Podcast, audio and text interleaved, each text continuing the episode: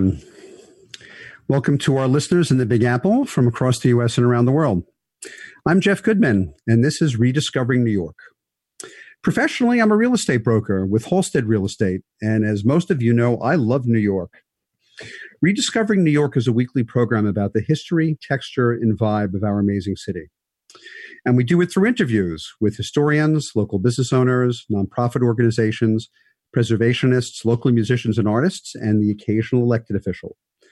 On some shows, like tonight, we focus on an individual New York neighborhood, exploring its history and its current energy. What makes that particular New York neighborhood special? Sometimes we host shows about an interesting and vital color of the city and its history that's not focused on one particular neighborhood. On prior episodes, you've heard us cover topics as diverse and illuminating as American presidents who came from or had lived in New York, about half of them, believe it or not. We've reviewed the history of women activists and the women's suffrage movement in the city.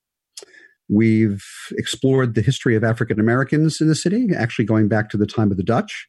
And we've also looked at the history of the city's LGBT community and the gay rights movement.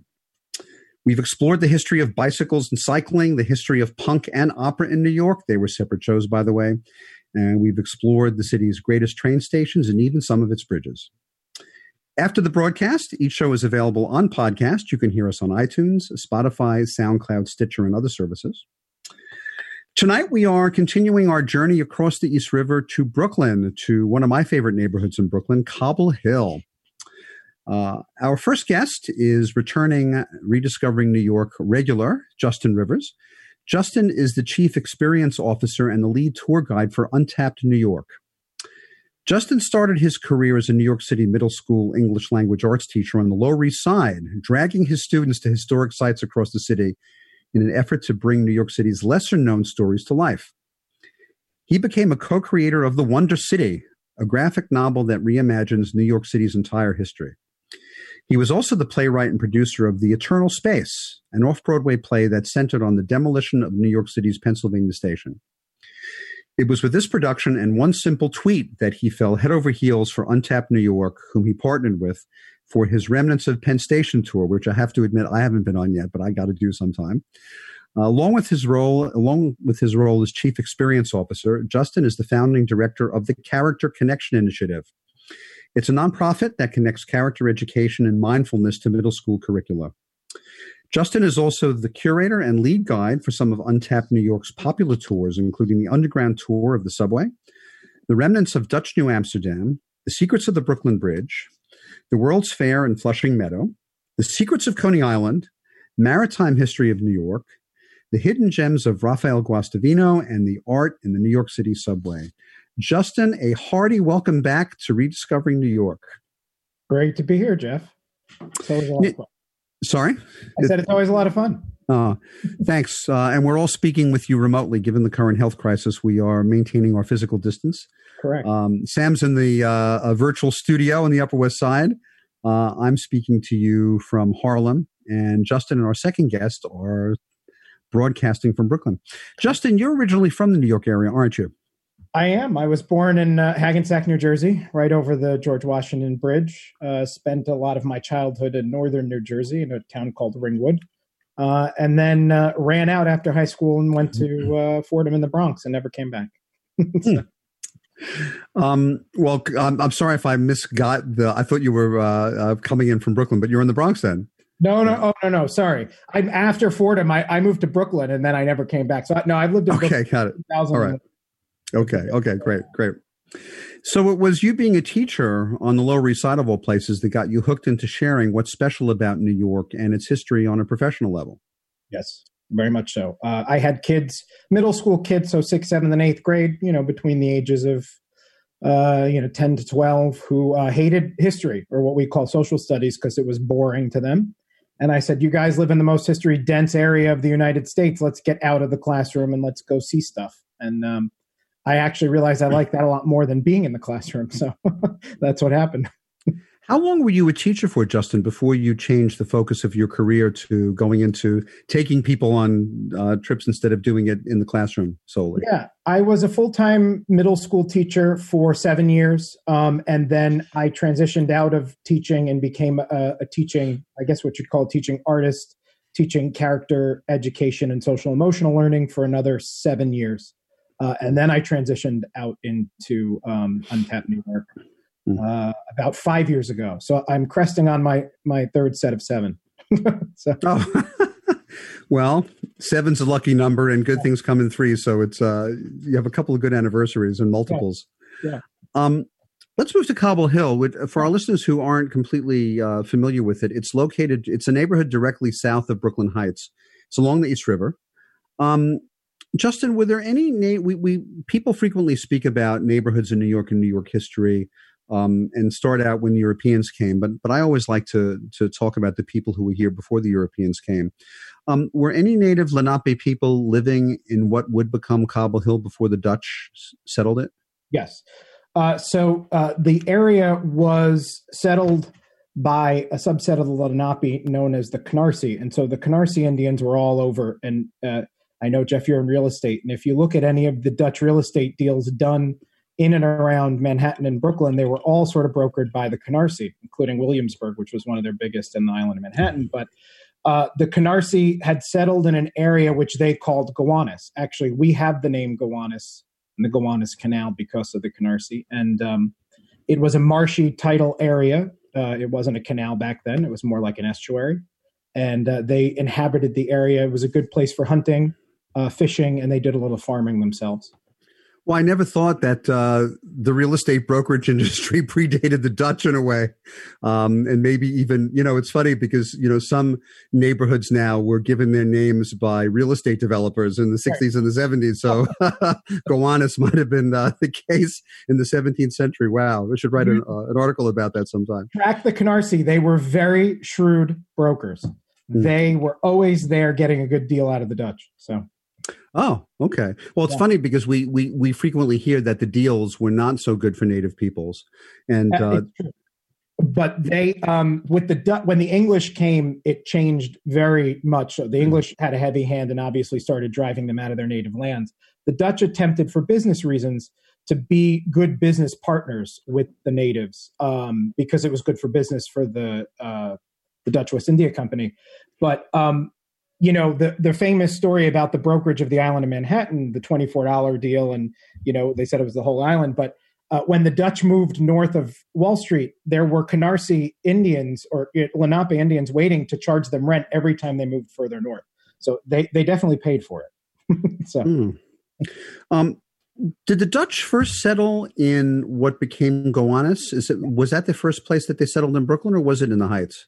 Uh, no, the Heights was first, uh, but um, there was a director general. It was the uh, Wilhelm Kieft was his name, and he was a notoriously pretty awful director general uh, over from New Amsterdam, who was granting uh, farming rights and farming land south of what we know as the village of Breukeland or Brooklyn Heights, um, which is really sort of the beginning of what we know as Red Hook. Uh, they called it Rudhok uh, which I know I'm pronouncing wrong. So I'm sure listeners who know Dutch uh, are going to chastise me, but I try. And our um, second guest actually lives in Red Hook. Uh, she'll be on uh, in a little bit. There you go.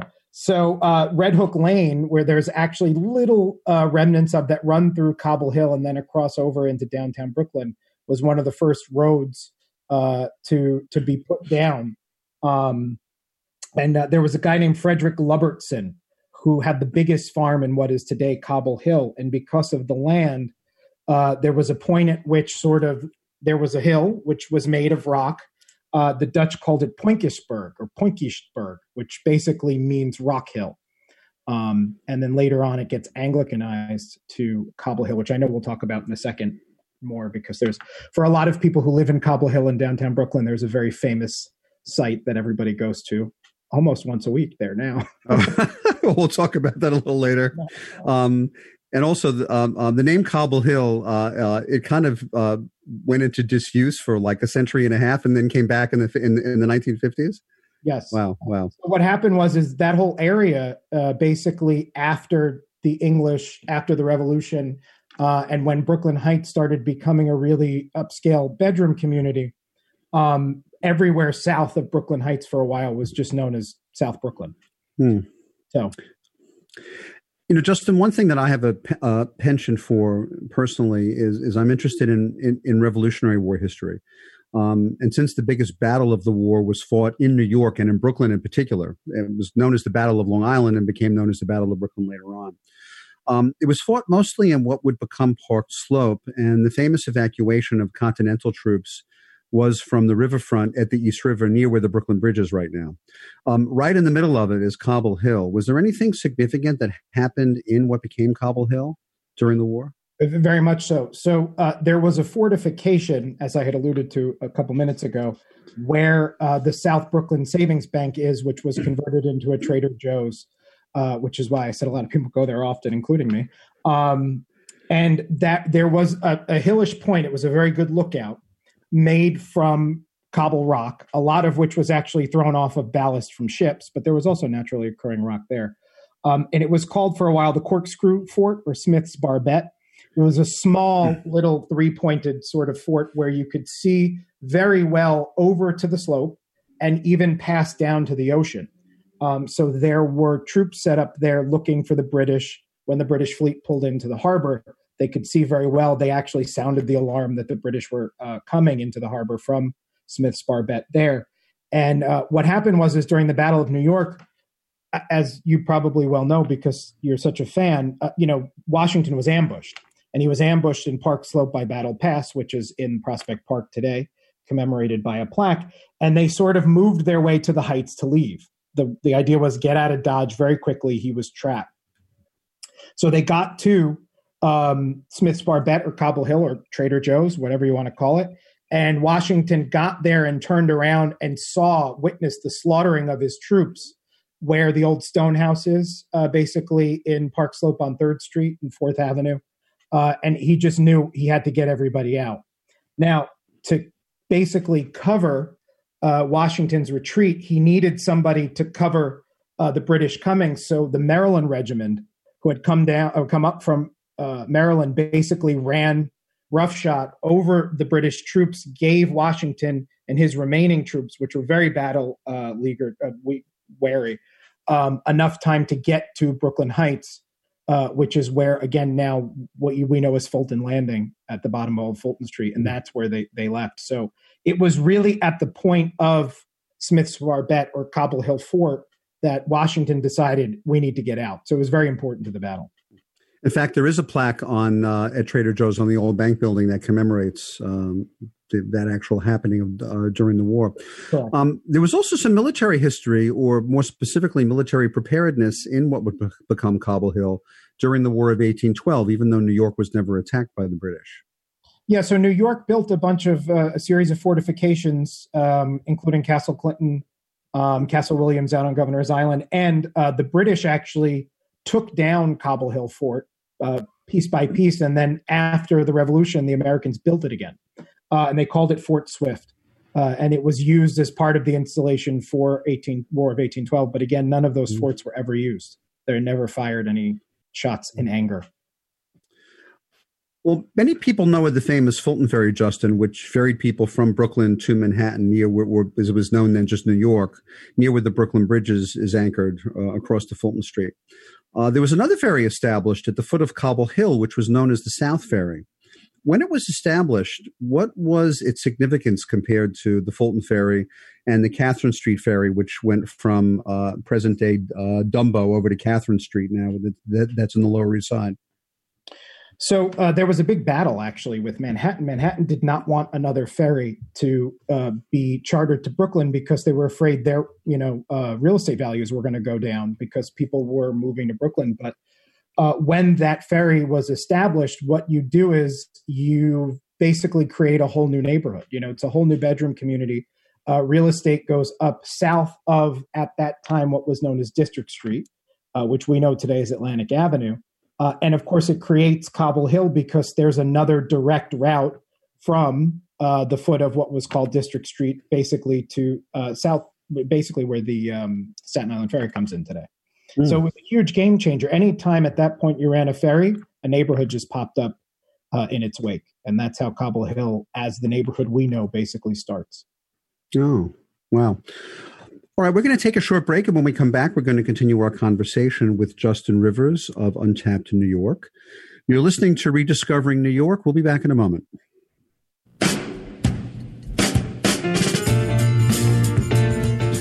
You're listening to the Talking Alternative Network.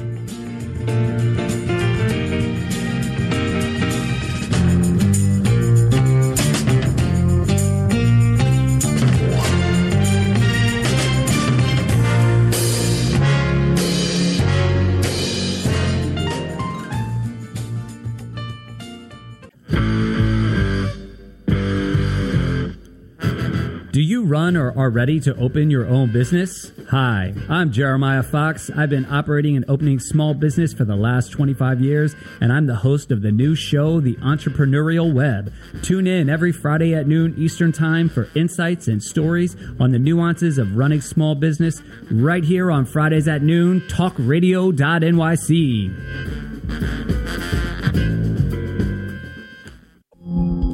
Are you a conscious co creator?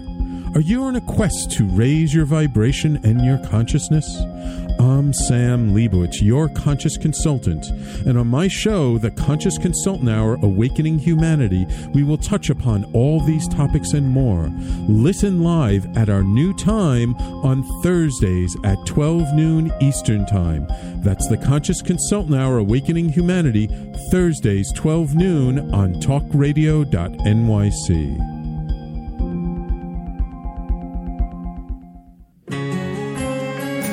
Talking Alternative Radio, 24 hours a day.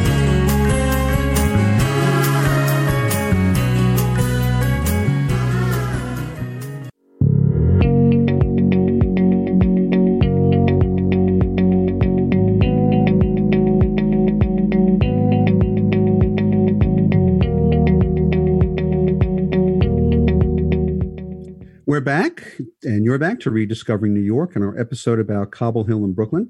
My first guest is Justin Rivers, who's the Chief Experience Officer and Lead Tour Guide for Untapped New York.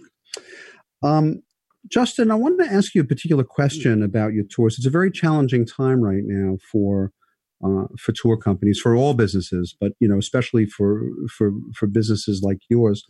Um, what kind of programming have you been able to do with the present physical distancing requirements, and what could our listeners, if they're interested, look forward to as far as uh, uh, tuning into Untapped New York?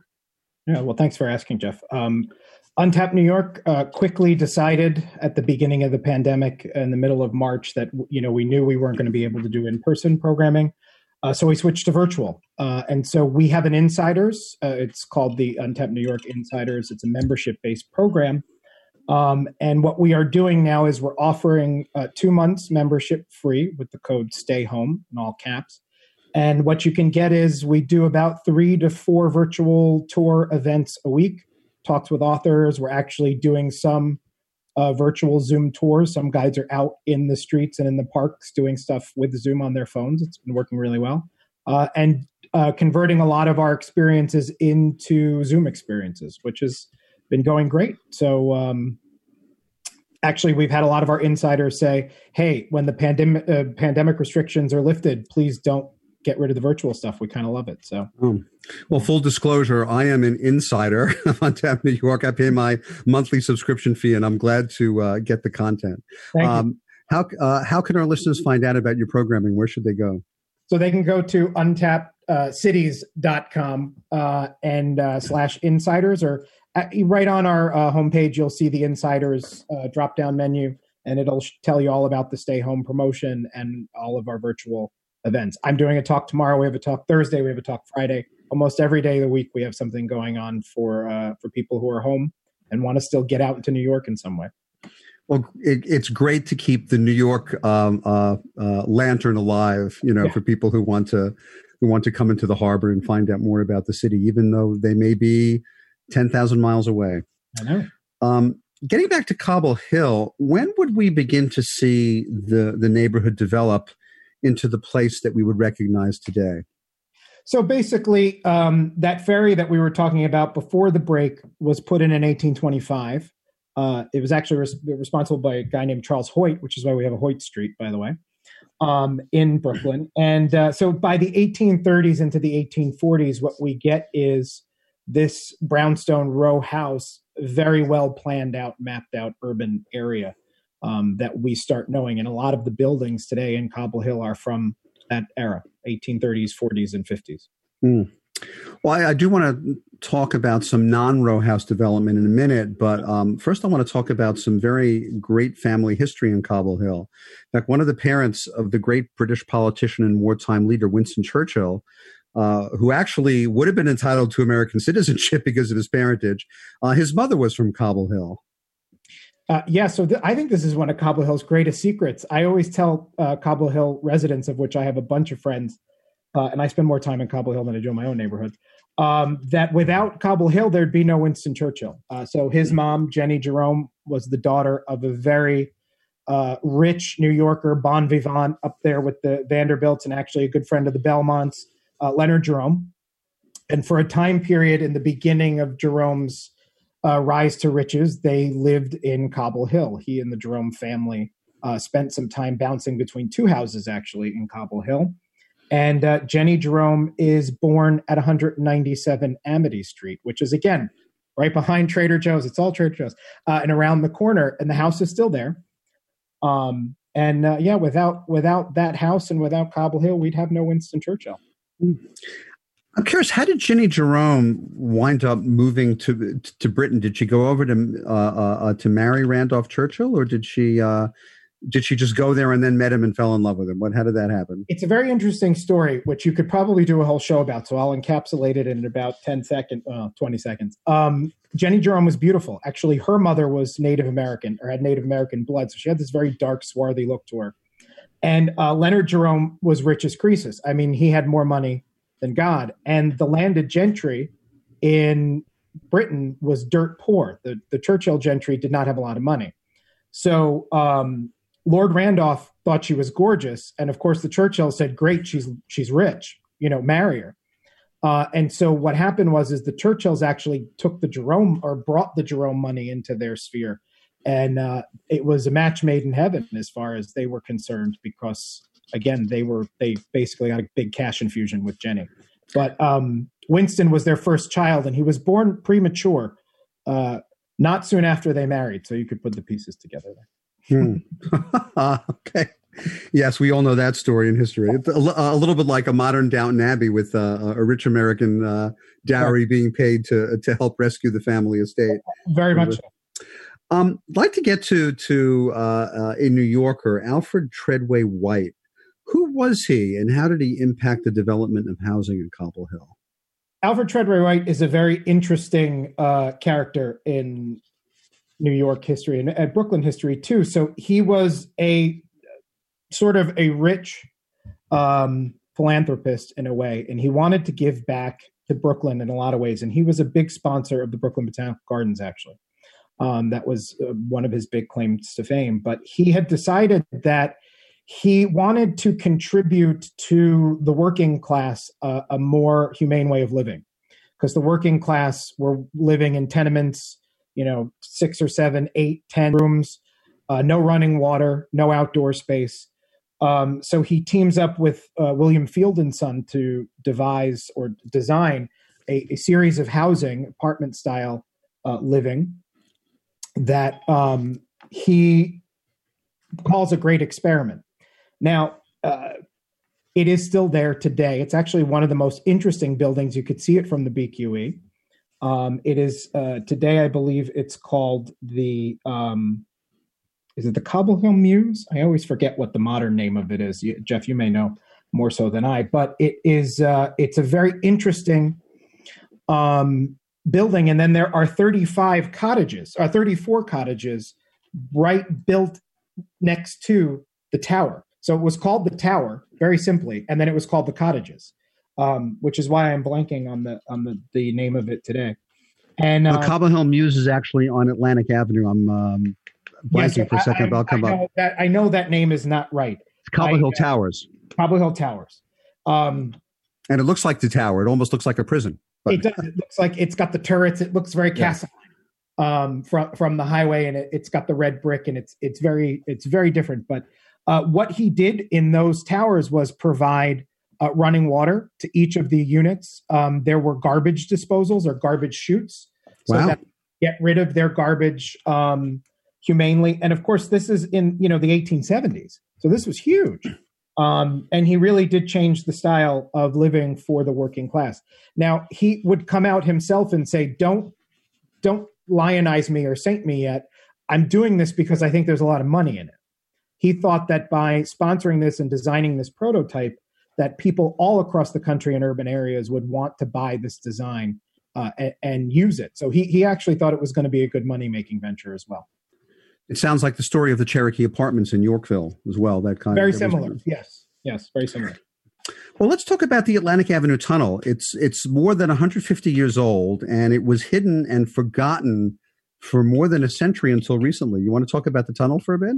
God, I love it. I love talking about the tunnel mainly because I was one of the last people to be in it. Um, uh, Bob Diamond, uh, who was a historian who discovered the tunnel in 1981, was running regular tours until uh, the FDNY kicked him out um, in, I believe it was 2009. And I went in uh, early 2009. So the Atlantic Avenue Tunnel is considered to be the world's first subway. Uh, Guinness Book of World Records called it that, even though it is uh, technically an underground railroad tunnel. Is it older but, than the Metropolitan uh, line in, in, in London? Yes, it is. Oh. So um, it was and that's you know the metro line in london gets credit because the late 1860s it opens but this tunnel was built in 1844 um, and it was built again after the ferries started running to atlantic avenue. Um, there was a company called the brooklyn and jamaica railroad. The brooklyn and jamaica railroad is the precursor to the lirr the long island railroad today. Uh, and they offered service from lower manhattan to boston and this is how they did it. I absolutely love this because you got to think of just how crazy this is. They get people on ferries at South Street. They take the South Street ferry over to the base of Atlantic Avenue. They put them in a train. The train would go under this tunnel uh, for about a quarter of a mile, half a mile, under Atlantic Avenue. It would emerge and go all the way out to the North Fork of Long Island, where then they'd get on a ferry and then go over to Connecticut and continue train service to Boston uh, lightning speed. But the reason why the tunnel was built was because the foot of Atlantic Avenue was a very fashionable street. Uh, very rich. The businesses were very rich. It catered to a very rich clientele, and they hate. They didn't want the noise and the soot pollution from the, the steam trains, so they forced them underground. Now, well, that's like the story of Grand Central, except 50, about the uh, burying the tracks under Fourth Avenue, Chicane Park, but 50 years earlier. Correct, correct. And it wasn't. This was less of a safety issue. You know, Vanderbilt for for many reasons, but including safety. So many people were getting killed by those trains. Um, but it only lasted till about 1853. It it didn't last very long, and then they sealed it up, and it gets lost to history. In 1981, Bob Diamond, I think he was in his 20s at the time. Um, he heard a radio show. Uh, I think it was the Cosgrove Report, where he heard about a guy talking about John Wilkes Booth burying something in this tunnel uh, in Brooklyn. And they're, you know, this train tunnel. And he goes, What are you talking about? So he did a lot of uh, research. He found old schematics from the Brooklyn and Jamaica Railroad. And one July night, he um, goes to the gas guys. They're working under Atlantic Avenue. He slips them some money and he says, You don't see me here. And he basically busts through, he goes under the manhole he busts through the wall and he discovers the tunnel. And it was his discovery. He, he obviously became uh, sort of a legend because of it. And he was giving tours uh, of the tunnel uh, until 2009. And they're absolutely amazing. He got National Geographic Television. They were just about to do a documentary because he said there's an old 1834 locomotive walled up down there. He got all the, the show ready to go, and New York said, absolutely not. You can't bring people down there anymore. Um, one of the most unique tours I've ever been on in my life. Just to give the listeners who, who didn't get to experience it, you had to line up along the Trader Joe's on Atlantic Avenue. And when the light changed in the middle of the intersection of Court and Atlantic, you had about a minute and a half to run out to the middle of the street and crawl down into the manhole to get into the tunnel. And wow. they had guys regulating it. So there was about four or five people at a time.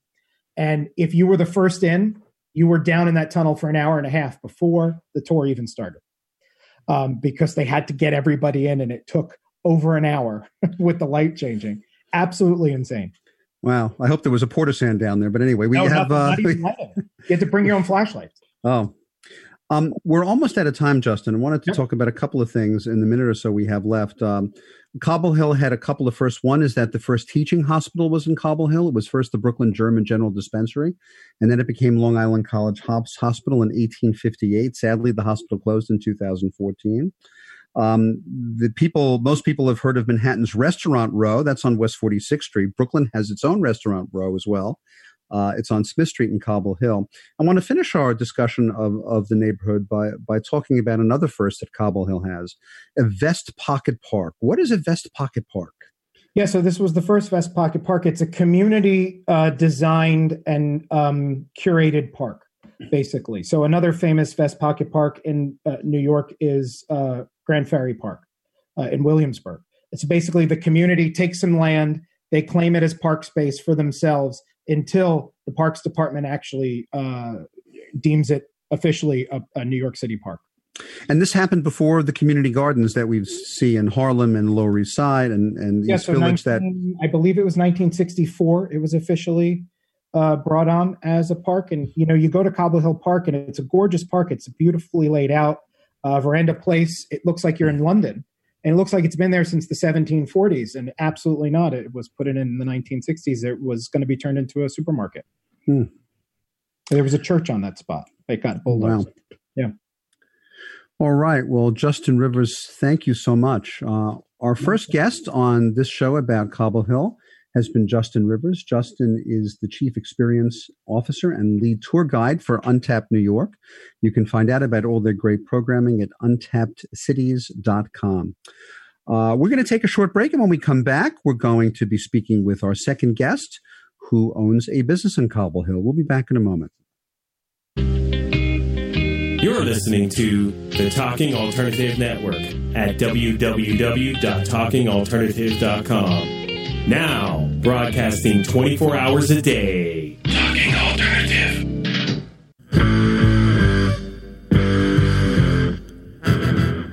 Run or are ready to open your own business? Hi, I'm Jeremiah Fox. I've been operating and opening small business for the last 25 years, and I'm the host of the new show, The Entrepreneurial Web. Tune in every Friday at noon Eastern Time for insights and stories on the nuances of running small business right here on Fridays at noon, talkradio.nyc.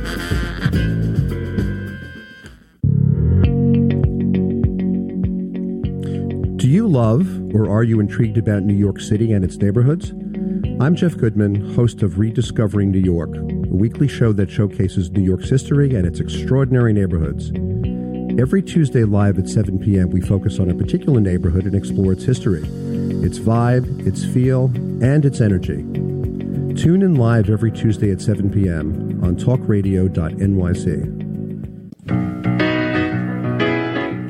I'm the aptly named host of Tony Martignetti Nonprofit Radio. Big nonprofit ideas for the other 95%. Fundraising, board relations, social media. My guests and I cover everything that small and mid sized shops struggle with. If you have big dreams and a small budget, you have a home at Tony Martignetti Nonprofit Radio. Fridays, 1 to 2 Eastern at talkingalternative.com.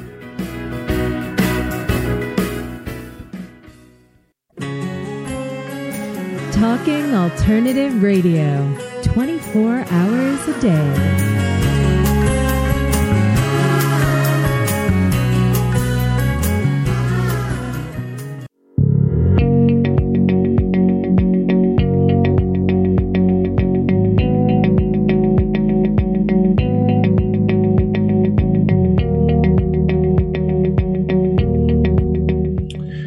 We're back, and you're back to Rediscovering New York.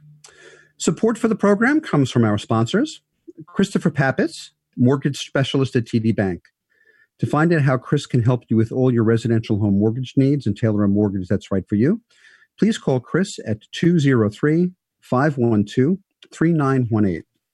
And support also comes from the law offices of Tom Masiaka, specializing in wills, estate planning, probate, and inheritance litigation. Tom and his staff can be reached at 212 495 0317. Our show is about New York, especially its neighborhoods, and the myriad textures of our amazing city. There's another great show on the air about New York and specifically about the business of real estate. Good Morning New York with Vince Rocco, my friend and colleague at Halstead. Vince's show airs live on Tuesday mornings at 9 a.m. on voiceamerica.com and also on podcast. You can like the show on Facebook, and you can also follow me on Instagram and Twitter. My handles on those channels are Jeff Goodman NYC. If you have comments or questions, or if you'd like to get on a mailing list, please email me, jeff at rediscoveringnewyork.nyc. One other note before we get to our next guest, even though Rediscovering New York is not a show about the real estate business in New York, when I'm not on the air, I am indeed a real estate agent in our amazing city, where I help my clients buy, sell, lease, and rent property, including in Cobble Hill. If you or someone you care about is considering a move into, out of, or within New York, I would love to help you with those real estate needs. You can reach me and my team at 646 306 4761. Our next guest is Jamie Erickson. Jamie is the founder and owner of Poppy's Catering and Poppy's Cafe. Jamie opened Poppy's in 2012 with a mission to create simple, seasonal, beautiful, and approachable food. Since then, Poppy's has catered for some of the biggest names in fashion as well as numerous other corporate and private clients. As a fourth generation New Yorker, Jamie named Poppy's after her grandfather, Leo, who was a well-known counterman at New York City's famous B&H Dairy. I used to have lunch at B&H all the time when I lived in East Village. That's great. Um, food and hospitality has, has always been in Jamie's blood, and with Poppy's, Jamie hopes to continue his legacy. With opening of Poppy's Cafe on DeGraw Street, Jamie loves meeting neighbors and customers face to face and seeing being a part of nourishing the Brooklyn community. Jamie and her husband Kevin live in Red Hook with their son Dylan and daughter Riley. Jamie Erickson, a hearty welcome to Rediscovering New York. Thank you so much for having me. You originally grew up in New York on the Lower East Side specifically. I sure did. I grew hmm. up down on Grand Street in the FDR Drive. Ah, did did you ever have Justin as your teacher in school? Or uh... I didn't actually, but I loved hearing about that. My I was wondering what school you were teaching at, but I didn't go to school on the Lower East Side. I ended up shuffling over to Greenwich Village and Chelsea when I was a kid. But my mom was a teacher in PS 110 on Delancey Street, which is where she grew up and went to school as well. Oh, so, wow. You know, I'm also a fourth generation New Yorker. Well, I'm, I'm second to fourth, depending on the line, depending yeah. on the lineage. Um, actually, the Italian side is uh, fourth generation. My uh, Eastern European Jewish side, that's that's second generation. Got it. Um, what had you and your husband decide to to move to and live in Red Hook? That happened. I mean, I moved to Cobble Hill in 2006. So we moved to four apartments within Cobble Hill and Carroll Gardens before finally moving to Red Hook. And it was because we had my first child, Dylan. We were basically tired of the walk up situation with the heavy stroller and we got mm-hmm. much more space and one floor in Red Hook. So it was still really close commute for me for my business, which was mm-hmm. always really important because I was only a four minute walk originally when I opened Poppies in 2012. Wow, wow. Is Poppy's your first business, Jamie? It is. What had you decided to go into your own business? Um, I was always in food and had been for a number of years and just basically felt as though it was in my blood to start something myself. I was, you know, within an industry like that, once you're a manager, and I was still pretty young, it felt like you were at the top unless you were going to be the owner as the next move. So I had that entrepreneurial itch and spirit within me. And I was really fortunate enough to have had an ex boss who believed in me and was able to give me the initial funding um, to start the business. So, how long had it been that you were running your catering company before you decided to open up uh, a retail spot in Cobble Hill? So, the retail spot is actually interesting because was a pop up. Then it was a weekend cafe and a pop up originally. Wow, that's uh, well, that's something. I'll give it. It was the, the space where the cafe is was the first location where um, Poppy's existed, but we were catering only, so the doors were locked. It's a super charming hmm. cafe space, um, and we only catered out of there. And just to kind of back up a little bit, I had been living in Cobble Hill for a long time, patronizing places that were within that space. It had flipped over maybe four times before I ended up taking it over. So it was a place I always had my eye on. I coveted it. And, um, you know, I'm a numbers person, I'm a business person, and I was trying to figure out why on this, you know, it's a super charming space, but it's a side street. It's not on the main Smith Street and Court Street. So it just wasn't gaining enough foot traffic perhaps for previous businesses. Um, and so when I took it over, plenty of neighbors gave me their feedback that it was a cursed space and good luck and, you know. But that didn't stop you. it didn't stop me, but it gave me the drive that it was going to be catering first. And that would be a business that would help me take off. And so i wasn't going to be relying necessarily on the neighborhood and the foot traffic mm-hmm. coming by. But instead it was actually a pretty well located spot between the tunnel and the bridge to get into the city which was all my kind of corporate background in in catering. Um, so we hustled into the city. I was the one driving delivering rolling up to the uh, loading docks every single day at these buildings um, and hustled our way in. So two years after we had been doing that in this small space we took over a larger production kitchen um, on the other side of the bqe and on DeGraw Street, where our cafe is now, it gave us the kind of space. It, it gave us more space there to be able to say, you know what, let's finally create a little pop up for the neighborhood who our neighbors had always been walking by with a locked door, wondering what we were doing behind there. so big secret, the cobble, the, the Cobble Hill catering secret until your doors yeah. open to the public. So, I mean, I was, you know, I, I, lived in the neighborhood. I knew who the um, people were, you know, who my neighbors were. A lot of us were young creatives, I found, young families. Um, and I'll also note that Poppy's is on DeGraw Street, which uh, Justin can probably attest to more, but I think it's that final street before it turns into Carroll Garden. So I kind of am on that cusp between the two. So you have old school Italians um, and families who've grown up there for generations, and then a lot of the new families that have moved in. But you found that most people were creatives heading to the F train, going into the city, and it was pretty quiet during the week. So the reason why I never opened it up as a full time cafe was because I was like, who's even here to patronize this place? You can um, see that within this neighborhood, um, a lot of restaurants and food places do struggle that serve daytime um, lunches and things like that. There's not that many restaurants that are open for those hours because it's not a business district. So backing up, we just did it as a pop up because catering was our main business. And we thought of it, you know, let's do this on occasion when we have time to let the neighborhood finally taste the quality of our food and perhaps it would expand our um, catering clientele. And sure enough, it did. The demand was there. And year after year, we just kind of dipped our toe into it a little bit more. So March 20th of this year, we were finally about to break ground, do construction, and be ready to be open as a full time cafe. But the world had different plans for us. So mm. hopefully we get back to that eventually. Well, hopefully, yes. We're uh, New York City is uh, supposed to go into phase one of reopening New York uh, next Monday, six days from now, June 8th. Uh, we're going to take a short break, and when we come back, we're going to continue our conversation with Jamie Erickson of Poppy's Catering and Cafe. You're listening to Rediscovering New York.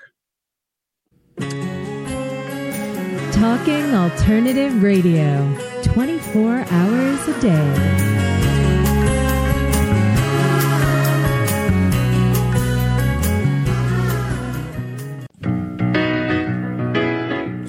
I'm the aptly named host of Tony Martignetti Nonprofit Radio, big nonprofit ideas for the other 95%. Fundraising, board relations, social media. My guests and I cover everything that small and mid sized shops struggle with. If you have big dreams and a small budget, you have a home at Tony Martignetti Nonprofit Radio. Fridays 1 to 2 Eastern at talkingalternative.com.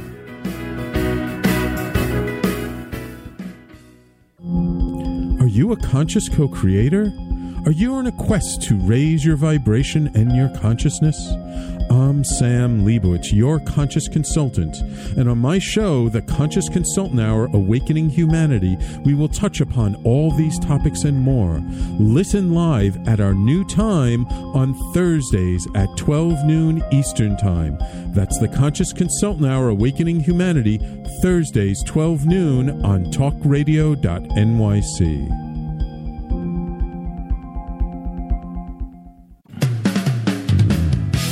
talkingalternative.com.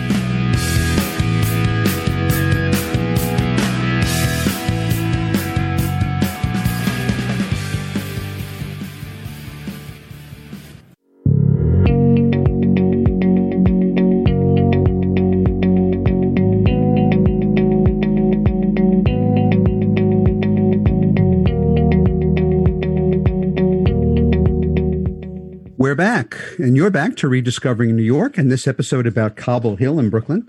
Uh, my second guest is Jamie Erickson, founder and owner of Poppy's Catering and Poppy's Cafe.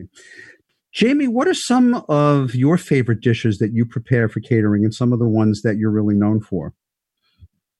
What we're definitely known for, and what I try to um, set us apart from any place else when we first opened in 2012 was the quality of the food we offer and the aesthetic. So a plat a poppy's platter to many people in the neighborhood they can tell that it's ours at every kid's birthday party anniversary birthday celebration the herb bundles the cheese boards everything has a very signature we call it the the poppy uh popify the platter so Popify the platter, I love it. popify the platter means make it extra extra pretty, cute, tons of herbs. Um, so our grazing boards became super signature for us. A lot of the other foods that we offer, we changed our menus daily. So it was hard to always pick one signature thing, but there's a lot of um, influences of Mediterranean flavors. We uh, work with some of the greatest purveyors locally to get seasonal vegetables um, from Lancaster, Pennsylvania, and upstate New York and the Finger Lakes. So we definitely change our menus daily, seasonally, and are very well known for that as well. Oh, wow. I'd like to talk about Cobble Hill for a bit. Um, describe the vibe of Cobble Hill. What do you like about the neighborhood, Jamie? I always loved the neighborhood. So I grew up in New York City and ran away to Colorado for college. When I moved back to New York, what I was dreaming of was some place charming that felt like a neighborhood um, that just didn't feel like the New York City I knew and grew up in in Manhattan. Cobble Hill was what I stumbled upon and fell in love with. Um, so it's super charming. It was very rare to find a neighborhood that was um, all, you know, pretty low rise buildings. Um, to go out to bars and restaurants or even the local gym and feel like the people you ran into you would see over and over again versus it feeling like an influx of just people from all over the place like it was when I'd go to bars on the Lower East Side or something like that. So I just love the community and neighborhood feel of it always. Um, mm. And it felt like the right place to start a family. And you moved there in 2006 before you opened your business. Um, do you think Cobble Hill has changed since you first moved there in 2006? Dramatically. I don't think there's many places that um, a lot of the restaurants and bars that existed then do not exist now. Um, it definitely has changed in a price point. You could speak on behalf of that from a real estate standpoint, but oh, absolutely, I mean, yeah, yeah we kept moving my husband and i and mind you i my first street that i lived on was dean street and my husband owned a bar behind it on Pacific. Where on Dean Street did you live? My uh, cousin used to live on Dean Street, right off Nevin Street. Okay, he owned a house a long time ago. Right off of Boerum Place, between Boerum and Smith. Super charming. Okay. Where Bar Tabac is up the street from there. and um, met my husband because he owned a bar behind my house. So that's how. So Cobble Hill was how we met.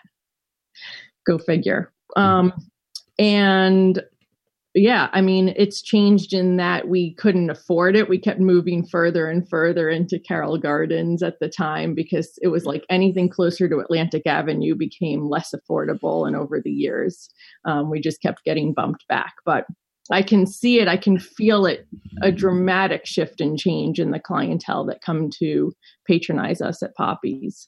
Um, and, you know, now raising kids, you see it in the schools and it's just it, it's it's changing a lot. Mm. Um, are most of the customers in Poppies? Do they live in Cobble Hill, or do they also come from from outside the neighborhood to to patronize your business? I would say majority of them do live in um, maybe not just Cobble Hill, but Carroll Gardens, Brooklyn Heights, all of the neighboring Boerum Hill. Mm. So we get a 78% return rate of customers, but um, through I would definitely say that on the weekends, especially, people will come in from other areas and followers through Instagram will definitely mm-hmm. make it a stopping point. But the majority of our customers are definitely our neighbors. Mm. I'd like to ask you a crim change in Cobble Hill. You know, hopefully, when uh, the health crisis uh, is dealt with effectively, um, life will go back to normal for as much of us as as and know the things that we love as much as possible. Um, but we talked a little bit uh, before the show yesterday about um, about how the neighborhood has changed. You want to share with some of your observations about how Cobble Hill has changed during during the health crisis? Well, it was interesting because to run a cafe um, when we used to come across holiday weekends like Memorial Day or we were going into the summer, we basically could expect a decline of 30 plus percent of business because the type of people who live in the neighborhood typically are the ones leaving on those weekends. So it was definitely interesting to now approach reopening in a neighborhood that you could just feel people have like up and left with their families. Um, so there's definitely a, I mean, we have reopened. We're a curbside cafe currently. Um, the people who are around are and have been so supportive of our reopening. Um, but I would say that's the main thing is that I can just see a mass exodus of people. Um, a lot of people who are choosing to leave the city and the neighborhood for good. Um, but there's a, a, lot of people who are missing. I'll say that. Mm. Well, my next couple of questions will be pre-COVID. Okay. Um, is there, as a business owner and also someone who's lived in Cobble Hill or had lived in Cobble Hill for um, beginning 14 years ago, was there anything that uh, uh, any surprises that you encountered after you were settled or after you opened your businesses? Any surprises? Oh goodness. Well, no. we can. All right. Well, I, I, I like to do a couple of trick questions, make it seem like I'm doing my job. Um, as a business owner, is there anything, and also pre-COVID, is there anything that you struggle with in Cobble Hill? the thing that we struggle with the most as a food business is that it isn't um, a business district so and because you don't get it because you don't have as many high rise buildings it's a struggle of if we were to open every day of the week or be open full time how can you capture enough people within that area to support you and maintain the business and numbers that you need on a daily basis? Um, so for us, we're lucky that we have catering as a backbone to it, but it's always been a struggle within a lot of um, local small shops if they don't have e-commerce or something like that. It's why you see so much turnover um, in the food industry in that area. Mm. Badly. Well, aside from wanting more customers, which a lot of businesses do, as a business owner, is there anything that you, and this is pre COVID also, yeah. is there anything that you wish was in Cobble Hill that wasn't a particular kind of business or a particular kind of service that you would like to see in the neighborhood? Um, I don't know. I've actually always found that Cobble Hill had pretty much everything I needed. I, I had Union Market as my supermarket really close to me. As Justin said, everybody goes to Trader Joe's right there. We have a movie theater. It really, to me, oh, I always lived within that block radius of Dean to um, DeGraw, Carroll Street. I found that I'd never had to go into the city on the weekends, and it really has so many wonderful mom and pop local shops to patronize, um, great parks. It, it's really um, gyms. It kind of had everything we needed at the time. So. Well, we're almost out of time, Jamie, but I have one other question I want to ask you. If anyone is listening to this and they're thinking about, hey, I'd, I'd like to open up a business in Cobble Hill, um, is there any advice that you have for someone who is looking to open up a business in the neighborhood? The neighborhood um, and the people that live of Cobble Hill and Carroll Gardens are wonderfully supportive. Um, if you want to open a business, depending on what it is, I would give the same advice I just gave. As long as you have some other options for um, offering people outside of the neighborhood, if there's not enough patrons right there, um, as far as it being a charming and wonderful place to be, I would absolutely suggest that neighborhood. Oh, great. Well, thank you. Um, my second guest on this episode about Cobble Hill has been Jamie Erickson of Poppy's Catering and Poppy's Cafe. Jamie, what's your web address for people interested in finding out about uh, your offerings? poppysbrooklyn.com. You can follow us on Instagram at poppysbrooklyn. Um, and we're getting back to online offerings and we'll update you through Instagram on anything as we approach our business again in a post COVID life. So thank you for having me. Thank you for being a guest on the show. And also thanks to our first guest, Justin Rivers, who's the Chief Experience Officer and lead tour guide at Untapped New York. We've just finished this week's trip to Cobble Hill. Um, if you have comments or questions about the show, or if you'd like to get on our mailing list, please email me jeff at rediscoveringnewyork.nyc. You can like us on Facebook. That handles Rediscovering New York with Jeff Goodman. Imagine that, an original name, I know. You can also follow me on Instagram and Twitter. My handles there are Jeff Goodman NYC. Once again, I'd like to thank our sponsors, Chris Pappas, mortgage banker at TD Bank, and the law offices of Tom Siaka, specializing in wills, estate planning, probate, and inheritance litigation. One more thing before we sign off. I'm Jeff Goodman, a real estate agent at Halstead in New York City. And whether you're selling, buying, leasing, or renting, including in Cobble Hill, where we have an office, my team and I provide the best service and expertise in New York City real estate. To help you with your real estate needs, you can reach us at 646 306 4761. Our producer is Ralph Storier. Our engineer is Sam Leibowitz. Our special consultant is David Griffin of Landmark Branding. Thanks for listening. We'll see you next time.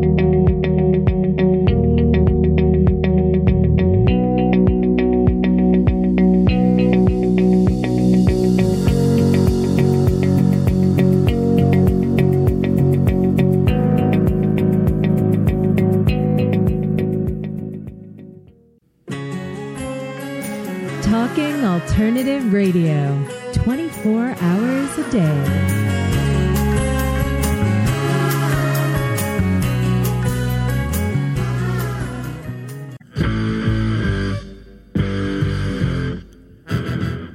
Or are ready to open your own business? Hi, I'm Jeremiah Fox. I've been operating and opening small business for the last 25 years, and I'm the host of the new show, The Entrepreneurial Web.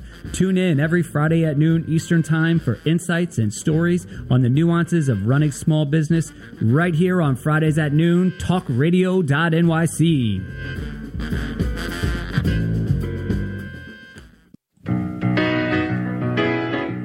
I'm the aptly named host of Tony Martignetti Nonprofit Radio. Big nonprofit ideas for the other 95%. Fundraising, board relations, social media. My guests and I cover everything that small and mid sized shops struggle with. If you have big dreams and a small budget, you have a home at Tony Martignetti Nonprofit Radio. Fridays, 1 to 2 Eastern at talkingalternative.com.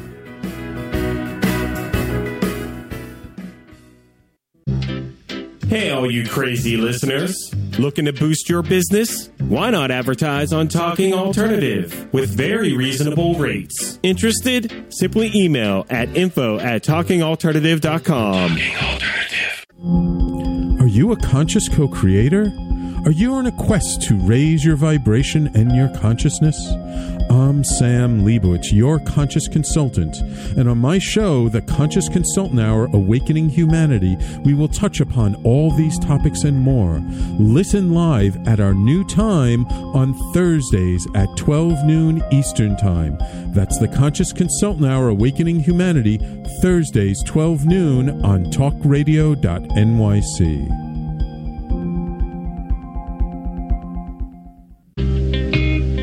You're listening to the Talking Alternative Network at www.talkingalternative.com. Now, broadcasting 24 hours a day. Talking Alternative. Do you love or are you intrigued about New York City and its neighborhoods? I'm Jeff Goodman, host of Rediscovering New York, a weekly show that showcases New York's history and its extraordinary neighborhoods. Every Tuesday live at 7 p.m., we focus on a particular neighborhood and explore its history, its vibe, its feel, and its energy. Tune in live every Tuesday at 7 p.m. on talkradio.nyc.